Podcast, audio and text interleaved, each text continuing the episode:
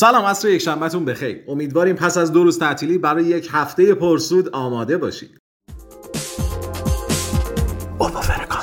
فردا دوشنبه 19 فوریه در اولین روز بازگشایی بازارها در چین پس از تعطیلات سال نو فعالان اقتصادی در انتظار بازگشایی بازارهای مالی و کامودیتی در این کشور هستند تا میزان اثرگذاری تعطیلات بر احساسات مصرف کنندگان را ارزیابی کنند. فردا بانک های ایالات متحده و کانادا تعطیل هستند که این امر میزان نقدینگی رو در بازارها به شدت کاهش میده و می‌تونه نوسانات بدون منطقی در چارتا ایجاد کنه. با توجه به سبک بودن تقویم اقتصادی در روز دوشنبه در ادامه نگاهی به رویدادهای مهم هفته خواهیم داشت.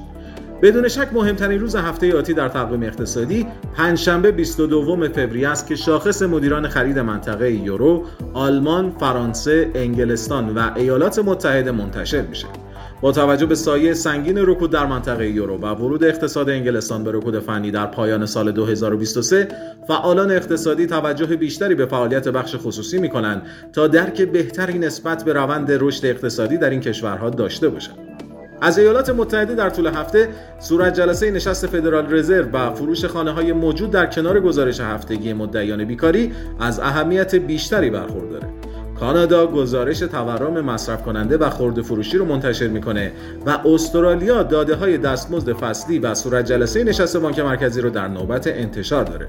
مثل همیشه در طول هفته با بررسی دقیق رویدادهای تقویم اقتصادی در کنار شما هستیم. ممنونیم که با ما همراه بودیم